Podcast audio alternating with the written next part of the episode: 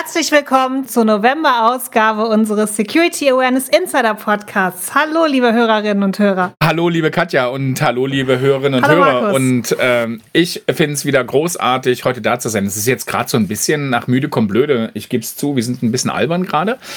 ähm, aber es ist ja auch später am Abend. Das macht das genau. Wetter. Und genau, draußen ist irgendwie gerade dunkel und neblig und boah, kalt.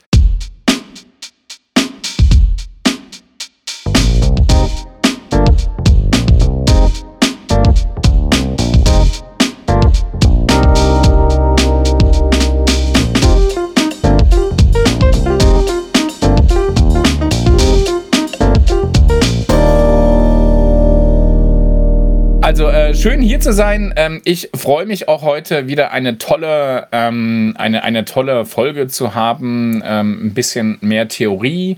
Ähm, ich freue mich, dass Tom Hofmann da ist. Und Tom Hofmann ist oder sagt von sich selbst, er ist Cybersecurity-Enthusiast. Äh, und er lebt das aus als Chief Information Security Officer und Data Privacy Officer bei der Eniva AG und ist Forscher am Berlin Carrier College und auch als in dieser Rolle, eben als Forscher, als äh, Security-Forscher ist er heute hier. Er hat in den letzten zehn Jahren ähm, als Consultant Security-Projekte bei Kunden begleitet, IT-Business Management an der Universität St. Gallen studiert und, und das finde ich ganz spannend und eben das ist ja auch das Thema heute, er konzentriert sich äh, in seiner Forschungsarbeit ähm, am Berlin Carrier College ähm, auf soziale Aspekte im Organisationsdesign und die Auswirkungen auf Cybersecurity. Ich sage jetzt mal, es geht vor allen Dingen um Human-Centered Design und Security. Es geht um den Menschen und ich sage Hallo Tom. Hallo Tom. Hallo Schön, dass du zusammen. da bist. Dankeschön, liebe Katja. Hi Markus. Hallo an die Zuhörerinnen und Zuhörer. Also, wir haben jetzt gehört, du forschst ganz viel zum Thema Mensch und Security. Heißt das, ähm, du machst auch Security Awareness oder was ist, was müssen wir uns genau unter Human-Centered Design vor, vorstellen und wie hat das mit Security zu tun? Das ist eine gute Frage und tatsächlich Awareness ist immer so der erste Punkt, der dabei aufkommt, wenn ich über die Forschung rede. Und es ist sicherlich ein ganz essentieller Punkt, die Awareness an sich. Mm, der Grund meiner Forschung ist allerdings wirklich das Organisationsdesign selbst. Awareness ist ja eher so eine Folge daraus. Wir bauen eine Organisation, wir designen Prozesse und wir benötigen dann Trainings und Awareness und Know-how, damit sich die Leute dort entsprechend verhalten. Meine Forschung setzt tatsächlich noch ein bisschen tiefer an. Und zwar wirklich, wie müssen wir eigentlich Teams, Organisationen oder auch tatsächlich Gesellschaften gestalten, designen. Ähm, Design hört sich im Deutschen immer so ein bisschen nach Grafik an. Aus dem Englischen ist es ja aber durchaus ein bisschen mehr, tatsächlich auch eben wirklich dieses Gestalten und Bauen und Schaffen. Und da geht es eben wirklich darum, wie kann ich also zwischen Mensch und Maschine etwas gestalten, was effektiv und effizient ist. Na, na, warte mal, also so Menschen, Maschine, da sind wir noch nicht. Aber wir sind noch nicht bei der Maschine, wir sind erstmal bei Menschen. Also Organisationsdesign heißt also, ähm, es braucht irgendwie eine organisatorische Grundlage, also ähm, Teams, Personen ähm, und die müssen irgendwie zusammengebracht werden. Ist das Organisationsdesign oder kannst du vielleicht noch mal kurz beschreiben, was du als Organisationsdesign definierst? Mhm, tatsächlich ist es genau das. Teams, ähm, Hierarchien, Prozesse, mhm. so wie wir uns heute eine, eine äh, Organisation vorstellen. Das Interessante ist nämlich, dass wir auch diese Hierarchieebenen, diese Organigramme, die sehen wir als Gott gegeben und als das perfekte Mittel und wundern uns dann aber immer, dass es irgendwie doch nicht funktioniert. Ähm, wir fangen an mit irgendwie Hierarchien, dann kommen der Nächste und sagt, wir machen eine Prozessorganisation von links nach rechts. Das funktioniert auch nicht. Dann kommt der Nächste und sagt, wir machen eine Matrix-Organisation. Da weiß dann am Ende gar keiner mehr, wer eigentlich für irgendwas zuständig ist. Und das sind so die Themen im Organisationsdesign. Also warum klappt das eigentlich gar nicht so ganz? Ist dann, ist dann, und jetzt hake ich nochmal nach, weil ich habe mich jetzt zurückgehalten mit dem Lacher bei äh, Lean und so. Ähm, wie ist es dann in agilen Teams? Agile Teams sind tatsächlich genau auf dem Weg dahin. Das ist so ein Zwischenschritt. Aber wir müssen uns ja mal überlegen, wo sind die Teams denn agil? Eigentlich meistens in der Arbeitsfolge. Was mache ich wann? Aber das Organisationsdesign darum, das hm, ist noch stimmt. lange nicht agil. Das, mhm. Da sind wir nämlich tatsächlich beim Thema Selbstorganisation. Das mhm. gibt es tatsächlich bei einigen Firmen. Darf ich mir zum Beispiel eine Rolle selber nehmen? Darf mhm. ich mal das Team wechseln? Mhm. Heutzutage ja eher nicht so wirklich möglich. Aber das wären tatsächlich agile Organisationen funktionieren genauso, dass sie eben nicht nur agil arbeiten, sondern sich auch agil organisieren. Und das heißt flexibel, also um das jetzt mal einfach platt auszudrücken, oder? Ganz halt nicht genau in starren das. Strukturen, oder? Ja, okay. Ganz genau das. Das ist eigentlich auch so ein bisschen der Kern, dass diese starren Strukturen, die geben uns zwar Sicherheit gefühlt, aber wir wissen eigentlich seit 80 Jahren, dass sie nicht mit einer komplexen Umwelt, mit einer sich verändernden Umwelt eigentlich nicht zurechtkommen. Und das mhm. hat sich jetzt mit der Digitalisierung einfach nochmal so massiv erhöht, ähm, dass wir jetzt einfach sehen, ja, wir sind jetzt an einem Punkt, wir müssen mal überdenken, ob das eigentlich so funktioniert, wie wir das die letzten Jahrzehnte gemacht haben. Genau, wir haben jetzt gesagt, Security Awareness ist quasi eine, das kommt danach erstmal. Du bist quasi einen Schritt, einen Schritt davor.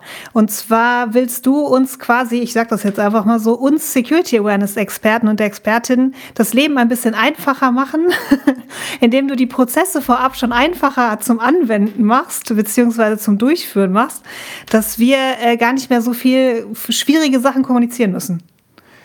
Tatsächlich nicht nur die Prozesse, denn das ist nämlich das Spannende. Also wir reden eben nicht nur auch in der Forschung, nicht nur über Prozesse und Technologien, sondern auch der Mensch, was heute in vielen Verkaufsgesprächen als human-centric verkauft wird, existiert ja auch in Organisationen nicht im luftleeren Raum. Es gibt Vorgesetzte, die machen Druck, ähm, es gibt Gruppendruck im Team hm. und auch diese Sachen müssen wir tatsächlich im Organisationsdesign berücksichtigen. Aber momentan mhm. eben ist dieser starke Fokus ich mache ein ISMS, ich habe Richtlinien und dann habe ich Technologie dazu und dann wird alles gut. Mit der Technologie automatisch wird alles besser. Mhm. Und so, so ein Kurz, wenn ich dann auch so unsere Hörerinnen und Hörer mal auf eine kleine Zeitreise mitnehme, das Thema neue Technologie und alles wird besser. Wenn man sich das vorstellt, denken immer alle ja an Smartphones, an das iPhone. Tatsächlich. Internet. Ja. Genau. Passiert ist das aber zum ersten Mal und erforscht war das 1949 Hoch. in britischen Kohleminen.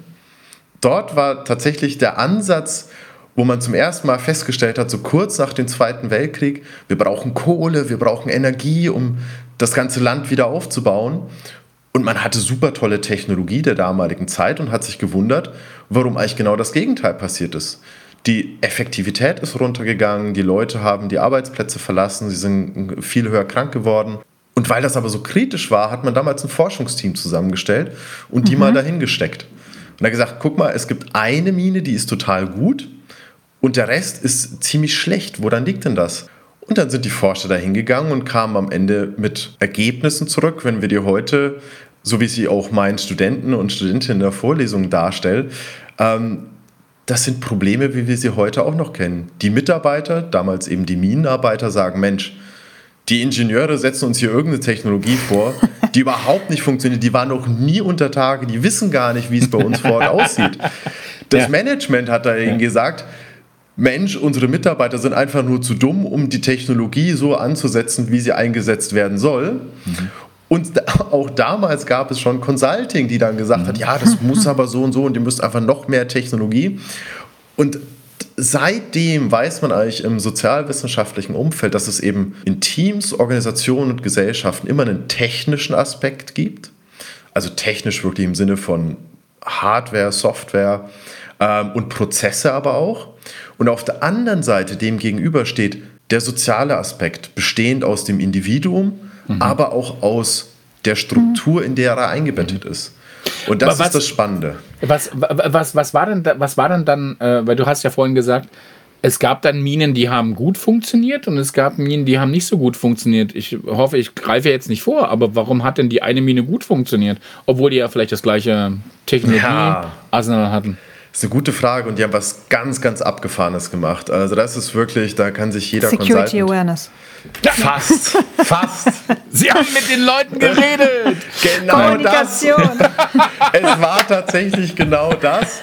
Warum war eine gewisse kleine Anzahl so erfolgreich, weil die Manager die Leute mit an Bord geholt haben. Und zwar mhm. nicht im Nachgang. Die haben nicht die Technologie dahin geschmissen und gesagt, so, jetzt schule ich euch, damit ihr wisst, wie ihr damit anständig umgeht, sondern sie haben die Leute bereits mit an Bord geholt und gesagt, Mensch, was ist denn euer Problem dort unten? Mhm. Und erst als sie das Problem verstanden haben, sie gesagt, Mensch, welche Technologie würde euch denn jetzt helfen, genau dieses Problem zu lösen. Und das war der, der komplett wahnsinnig komische Ansatz. Sie haben tatsächlich einfach die Leute vor Ort gefragt und haben auf sie ne? gehört.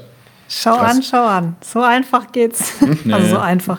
Also ja. wir tun uns, also wenn ich das jetzt, äh, wenn ich das auch noch mal kurz ähm, zusammenfasse, wir tun uns scheinbar sehr schwer, soziale und technische Aspekte miteinander zu vereinen, was aber eigentlich sein müsste. Würdest du, würdest du sagen, optimieren oder verändern oder? Es geht tatsächlich in der Forschung, spricht man auch von, von Effektivität und Effizienz okay. des Systems. Also wenn okay. ich von System rede, dann ist das eher das sozialwissenschaftliche System, also nicht mhm. das IT-System. Und ähm, eben aus der Forschung sind wirklich zwei große Punkte. Das Technische geht nie ohne das Soziale und umgekehrt auch. Aus und welcher Forschung? Aus äh, der sozialwissenschaftlichen Forschung ja. in dem Fall. Mhm. Mhm. Und der zweite Punkt ist tatsächlich, du kannst nie eines verändern und das andere nachziehen. Das heißt, jetzt mehr Technologie und danach versuchen die Leute abzuholen, das funktioniert nicht. Das wissen wir eben seit, ich glaube, die erste Publikation in dem Bereich war dann 51. Also seit 1951 kennen wir diese beiden Grundsätze. Aber wie, wie erklärst du, also ich meine, das ist ja häufig so, dass die Wissenschaft kein Gehör findet oder dass interdisziplinär vor allen Dingen nicht miteinander ausgetauscht wird oder wie auch immer. Aber wie erklärst du dir denn, dass wir dass das, also ich meine, das ist ja bis heute nicht angewandt, diese Erkenntnis. Ich würde es jetzt nicht ganz so pauschal machen, aber eben im, im Großteil, ne? Ja, also. Ja, ja. also das, das tatsächlich ist, ist eine Reaktion, die ich jetzt auch in meiner Forschung gesehen habe. Die Leute haben tatsächlich ein bisschen Angst davor. Die vor, IT, vor dem Sozialen oder vor genau, der Tech? Okay. Die, die IT-Leute sind alle super ausgebildet, wenn es um Technologie geht. Mhm. Die kennen sich mit Servern aus, mit Routing, mit mhm. Kernel-Patching. Mhm. Aber sobald sie über Gefühle, über Druck, über Menschen ja. reden müssen, beziehungsweise, was ja ganz furchtbar ist, ein Resultat ist ja auch, dass man vielleicht das ganze Machtgefüge in einer Organisation in Frage stellt. Mhm. Das, und das heißt, da müsste auch das Management eine gewisse Selbstreflexion üben. Und das ist halt leider schwieriger, als einfach zu sagen, na, ich kaufe mhm. jetzt eine neue Software und dann ist gut. Das ist halt mhm. der einfache Weg, funktioniert aber halt leider nicht. Da sind wir jetzt also bei dem Thema Wicked Problems. Richtig? Genau. eins, eins deiner Lieblingsthemen, ich spreche das jetzt mal an, weil es geht ah. ja da um so komplexe, um komplexe Sachlagen, die man nicht einfach erschlagen kann, eben mit, mit der mhm. Einführung einer neuen mhm. Technologie mhm. oder irgendeiner Sache, die jetzt gerade alles löst. Erklär uns doch noch mal ganz kurz, was genau Wicked Problems sind. Wicked Problems sind so ein bisschen der Elephant in the Room. Das, worüber eigentlich keiner reden möchte, für, für den äh, deutschsprachigen Zuhörer und Zuhörerinnen, Wicked Problems sind eigentlich komplexe Probleme. Komplex ist ein Wort, das man eigentlich ganz oft hört heutzutage, ganz gerne, aber eigentlich weiß niemand so sehr, was es ist. Und das Interessante ist, in Wicked Problem ist sozusagen, warum können wir auf den Mond fliegen? Jetzt gerade erst wieder. Aber wir kommen nicht mit dem Auto zum Flughafen, weil wir ständig in irgendeinem so Stau stehen, im Chaos. Mhm das Fliegen zum Mond ist ein strukturiertes Problem. Das ist kompliziert. Da braucht es Mathematiker, Chemiker, mhm. Physiker. Aber eigentlich, ich kenne alle Rahmenbedingungen. Ich muss die Erdanziehungskraft überwinden. Ich muss das an einem passenden Ort der Welt machen, zwecks äh, Erdumdrehung, zwecks Gravitation. Ich muss den Chemiker anheuern, damit er mir einen Treibstoff baut. Das ist kompliziert, aber es ist machbar.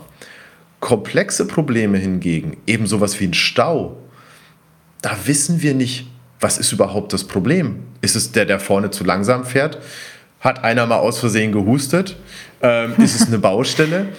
Und diese Art der Probleme hat eben damals ein deutscher Forscher, Horst Rittel hieß der, aus dem berühmten Bauhaus, der hat die in den ähm, 60er, 70er Jahren bekannt gemacht, indem er eben damals die deutsche Autobahn, Deutsche und ihre Autobahnen und Autos, als Beispiel genommen hat und hat gesagt, Mensch, wir bauen eine Autobahn von München nach Hamburg. Das ist für die Bundesrepublik total wichtig als Gesamtheit, Also bauen wir Ingenieure, super. Und dann aber eben die Frage, was passiert mit den Leuten vor Ort, die in einem Dorf leben, das zum Beispiel abgerissen wird, weil die Autobahn da durchgeht. Hm, mhm. Die finden das vielleicht nicht so cool. Und dann gibt es auch noch Lokalpolitiker, die gerne wiedergewählt würden, ähm, wo es um Machterhalt geht. So, und plötzlich haben wir in solchen eben komplexen Problemen wirklich eine Gemengelage, wo wir sagen, wir können das Problem noch nicht mal benennen. Ist das Problem jetzt der Bau der Autobahn, die Leute vor Ort, die Politiker? Oder wiegt das Problem der Gesamtheit der Bundesbürgerinnen und Bürger viel mehr? Und das ist etwas, was wir eben mit, mit klassischen Ingenieursmethoden nicht lösen können. Und das macht, glaube ich, vielen Angst. Also, die, das heißt, es gibt keine Lösung für Wicked-Probleme. Das finde ich ja schon mal so eine Aussage, ähm, die finde ich super, weil wenn man jetzt, ähm, sagen wir mal, ich stelle mir jetzt mal vor, intern sagt mir mein Chef, meine Chefin, Katja, mach mal die Leute jetzt aware, damit die sich sicher verhalten. Dann sage ich, ja, das ist ein Problem, für, dies, für das gibt es keine Lösung hat der Tom gesagt. Das sagen wir natürlich nicht. Dann sagen wir, wir tun unser Bestes. Aber du sagst ja auch, Human-Centered Design ist eine Lösung für Wicked mhm. Problems. Genau, darauf wollte ich jetzt hinaus. Wie, wie inwiefern? Das ist, äh, da sind wir jetzt bei der zweiten Begriffsdefinition. Ähm, da sind wir wieder der pinzige Wissenschaftler und reitet auf Begriffen herum, ähm, die wir leider viel zu leichtsinnig heutzutage verwenden. Nachdem wir jetzt geklärt haben, was ist komplex und kompliziert, kommen wir jetzt zum nächsten, was ist Kooperation und Kollaboration mhm. Für, für komplizierte Probleme. Da habe ich die Kooperation. Da kann ich mir, das ist das, was wir heute mit Consulting machen. Ich hole Spezialisten und sage, guck mal, ja, genau. ich habe hier ein Problem, helf mir mal, du äh, Business-Prozess-Spezialist. Mhm. Wir zerlegen mhm. das Problem in kleine Blöcke, analysieren mhm. diese. Da kommen wir dann auch wieder zum Agile ähm, und setzen mhm. dann die Lösung irgendwie agil um. Das ist etwas, wo wir sagen, ähm, Kooperation. Und wenn du jetzt im Duden nachschlägst, ähm, Kooperation bedeutet auch, dass wir zwar temporär zusammenarbeiten, aber grundsätzlich haben wir ganz unterschiedliche Ziele. Und das ist ganz wichtig. Denn müssen wir ehrlich sein, die Consulting-Firmen haben nicht das Ziel, dir zu helfen. Das Ziel von Consulting-Firmen ist, Umsatz zu machen. so, alle Kollegen von den großen Consulting-Firmen hören jetzt mal weg. Genau, Aber sie, man kann ja sagen, sie verdienen ja nur Geld, wenn sie uns helfen. Okay? Ja. Das genau. Schöne ist nämlich, sie könnten uns später auch helfen. Dafür müssten sie nur ihren Ansatz ändern. Ähm, ja. Und das ist aber jetzt nicht nur extern, sondern wenn wir uns mal überlegen, wie viele ganz viele IT-Projekte, leider auch sehr schlechte Awareness-Projekte laufen, ähm, es ist Kooperation. Da sagt mhm. dann jemand, du, wir müssen Awareness machen, wir müssen so eine Phishing-Kampagne ja. machen. Ähm, ja, ja. Lieschen Müller, komm mal kurz vorbei. Ähm, hier, wir haben so ein Phishing-Mail. Ähm, so, das Ziel von der IT ist, ich muss ein Awareness-Ding umsetzen. Mhm. Das ist nicht, ich muss die Leute wirklich verstehen, was ihr Problem ist. Mhm. Auf der anderen Seite ist das HR-Team oder das Sales-Team, das wird nicht darauf trainiert, Security zu machen, sondern die müssen Umsatzzahlen liefern und ihr Business machen. Mhm. So, und das ist der große Unterschied, warum wir in komplexen Systemen ganz andere Ansätze brauchen.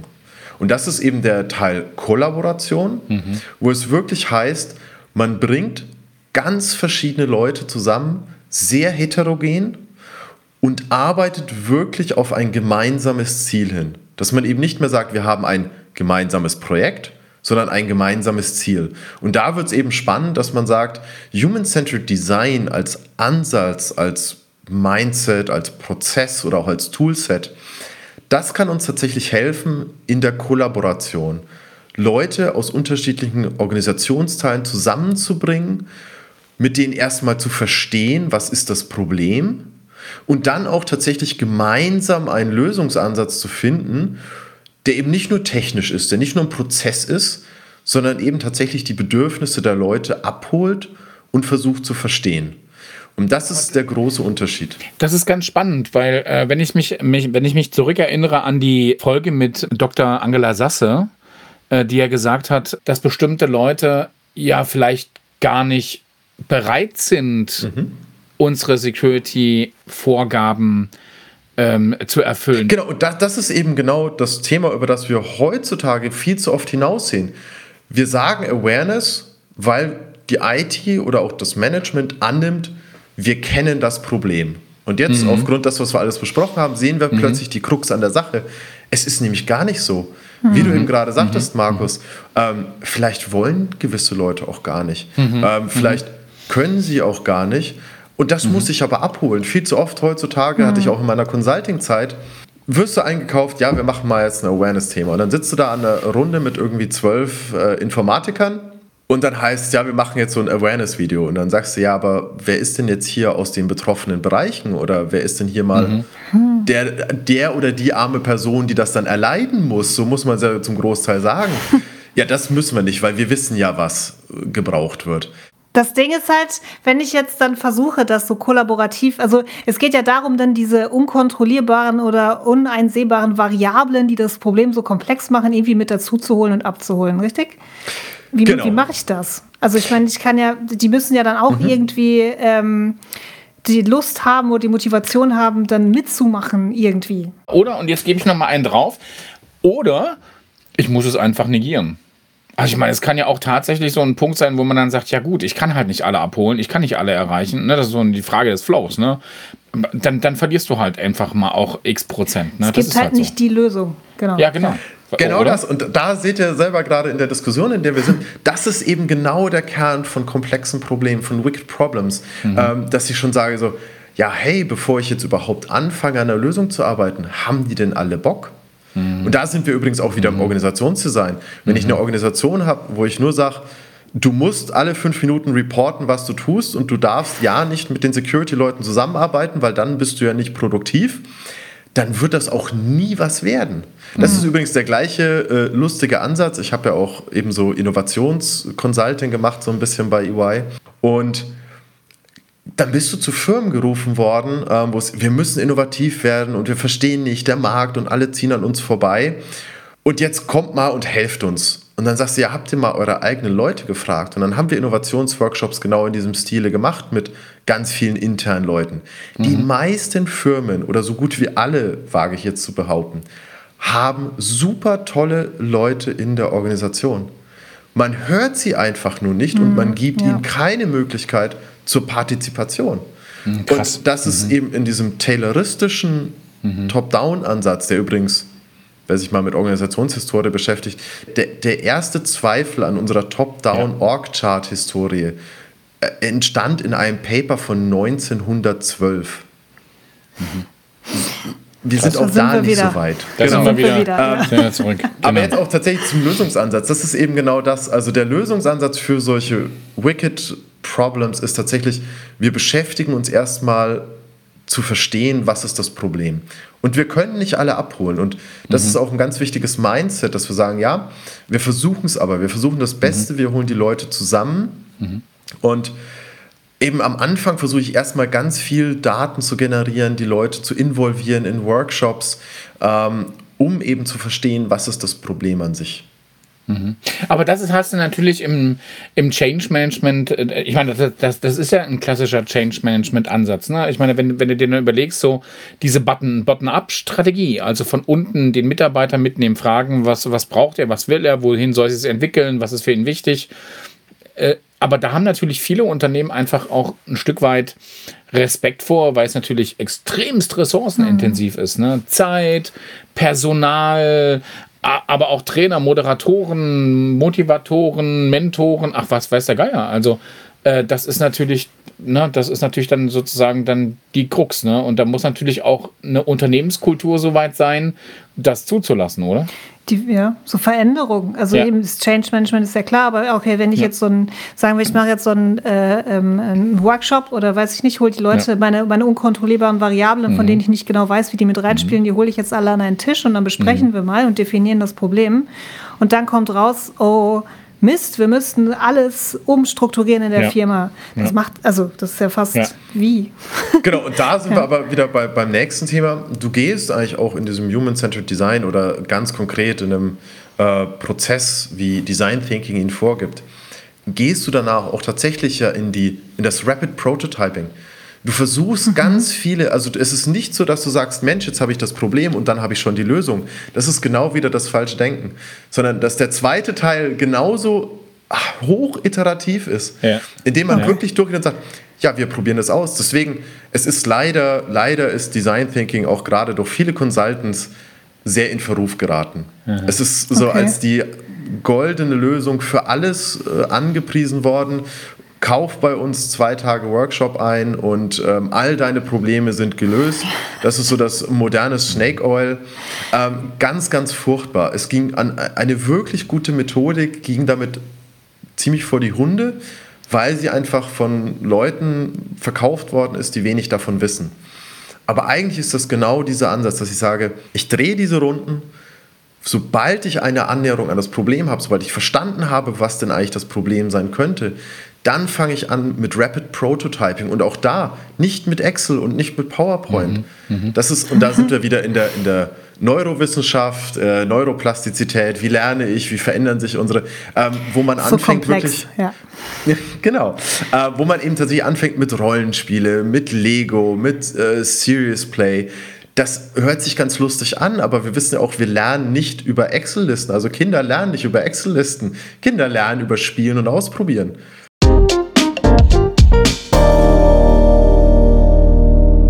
Du hattest, glaube ich, noch mal ein Beispiel zu, wie man Human-Centered Design so einen Ansatz ähm, durchsetzt. Die Ohio State, oder? Ohio State, genau. genau. Hatten wir da als Erzähl Stichwort.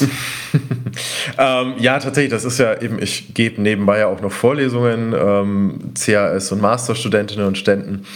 Und da habe ich immer das genau dieses Thema mal angesprochen. Also so ein bildlich ein bisschen rüberbringen, eben wenig Text, äh, Bilder, ein bisschen ähm, grafisch darstellen. Und da war eben genau die Frage, die Ohio State University hat den ganzen Campus neu gemacht, wer amerikanische äh, Campusse kennt. Die sind relativ groß, das sind wirklich groß angelegte Areale.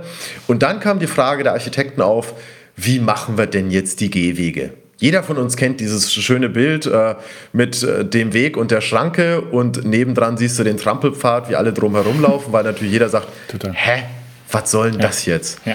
Wie sollte denn jetzt so ein Architekt mit eigentlich ganz limitierten Mitteln Tausende von Studenten beobachten können oder fragen mhm. können, wie mhm. die zukünftig laufen, dort, wo jetzt noch gar nichts gebaut ist? Das geht doch gar nicht. Und dann haben sie gesagt, Mensch, das Problem ist eigentlich genau das. Wir wissen es nicht. Und was haben die gemacht? Die haben einfach das ganze Ding äh, mit Erde vollgeschüttet und haben Gras gepflanzt. Und dann ist da Rasen gewachsen. Und dann haben die einfach ein Jahr lang die Studenten querfeldbeet laufen lassen und haben sie wirklich diese Trampelpfade schaffen lassen. Im Winter, im Sommer, im Frühjahr. Und nachdem sich dann so nach einem Jahr, eineinhalb Jahren diese Trampelpfade gebildet hatten, haben sie gesagt, so, jetzt wissen wir, wie die Leute von A nach B laufen und laufen möchten. Und dann haben sie angefangen, sozusagen die Wege gemäß dieser Trampelpfade zu bauen. Ach, krass. Und das ist eben genau das, wo du sagst, ja, smart move. Und ähm, sie, äh, eben eine bekannte Architektin sagte dann eben auch aus, aus New York so, es liegt nicht an uns, den Architekten, den Menschen in der Stadt vorzugeben, wie sie zu leben haben. Es liegt an uns Architekten, die Stadt so zu bauen, mhm. dass sie lebenswert ist für die Menschen. Und wenn wir uns das für die Security oder auch für die IT denken, ja, wir können noch so viel Vorgaben machen, aber wir dürfen uns nicht wundern, dass es diese Trampelpfade namens Schatten-IT dann gibt. Ja, oder Workarounds. Genau. genau. Mhm. Aber äh, eben, das ist natürlich so, gerade im Security-Umfeld, was, was wäre denn dann deine, deine, deine, deine Lösung, deine Empfehlung? So nach dem Motto, lasst alle, lasst alle mal laufen und dann gucken wir mal, was so passiert. Ist ja, glaube ich, auch nicht so geil. Überhaupt nicht. die Sonne, ähm, ja. Eben, und, und das ist auch ein ganz wichtiger Punkt. Human-Centered Design oder Design Thinking an sich ist wirklich, es ist nicht die Lösung für alles. Wenn ich mhm. eine Firewall will, ich brauche eine Firewall. Mhm. Und die zu evaluieren, da brauche ich kein Design Thinking, um Gottes Willen. Mhm. Da brauche ich ein anständiges äh, Projektmanagement, das Requirements Engineering macht, äh, die Packet Inspection, wie viel Throughput. Ich brauche Netzwerksegmentierung, das ist alles noch da. Aber wenn ich dann mhm. zum Beispiel genau um das Thema, wie gehe ich mit E-Mails um, das ist so ein Thema, wo ich sage, da spielen Menschen eine Rolle.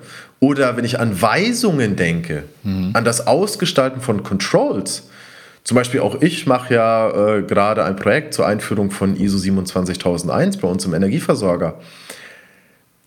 Dann habe ich eine gewisse Struktur vorgegeben der ISO.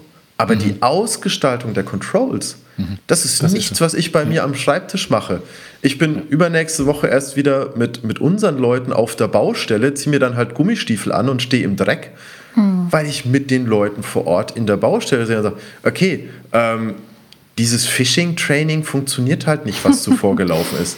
Weil wenn dann nämlich ein Informatiker an seinem sauberen Arbeitsplatz sitzt und sagt, mhm. du musst mit der Maus über den Link fahren und dann poppt da was auf, dann sagen mhm. die Leute auf der anderen Seite, sagen, du, die Realität ist, wir stehen fünf Meter tief in einer Matschgrube und müssen irgendwie Kabelstränge verlegen.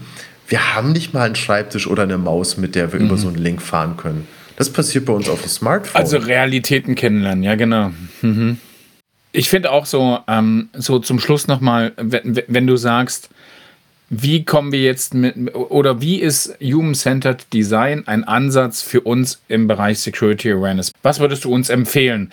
Der ultimative Tipp für unsere Zuhörerinnen und Zuhörer. Ich würde tatsächlich, wir sind jetzt ja leider nicht bildlich hier, von daher, und es sind natürlich begrenzte Möglichkeiten. Ich würde den Leuten tatsächlich mal äh, empfehlen, sucht einfach mal tatsächlich Design Thinking oder Design Sprints, Toolset. Äh, man findet ganz viel online an Workshop-Formaten, die man relativ einfach adaptieren und nachmachen kann. Ihr braucht keinen teuren Consultant und einen 20-tägigen Zertifizierungskurs dafür. Das ist Quatsch. Es ist kein gestempelter, zertifizierter ISO-Standard, sondern tatsächlich versucht das mal in, in Workshops mit zu übernehmen und sagen, ja, bevor wir unser Projekt eigentlich starten mit der Lösung im Kopf, lasst uns aus dem Design Thinking, aus dem sogenannten Problem Space, da gibt es ganz viele Beispiele am Hasso-Plattner-Institut, an der Do School äh, der Stanford University, aber zum Beispiel auch bei IBM, äh, bei Google. Da gibt es ganz viele vorgefertigte Templates für Workshops und dort kann man sich mal bedienen, das einfach ausprobieren. Da sind wir wieder bei Trial and Error.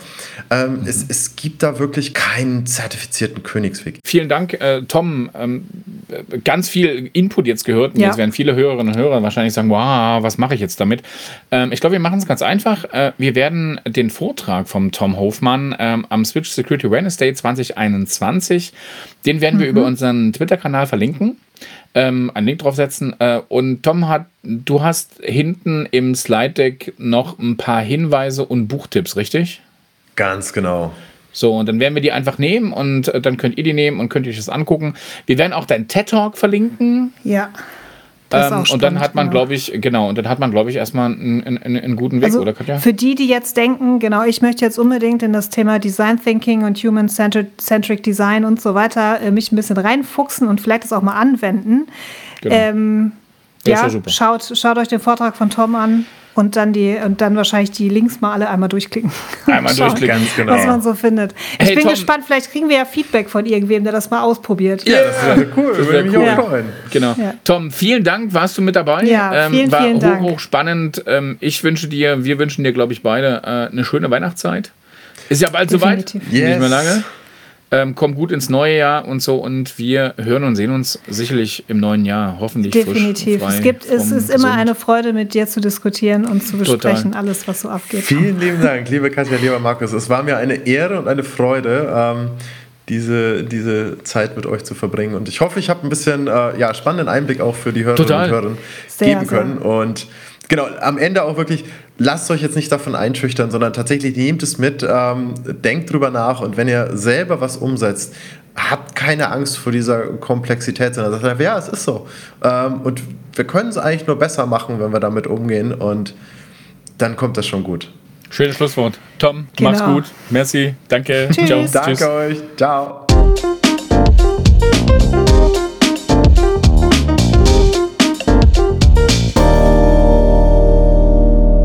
War es wieder, gell, Markus?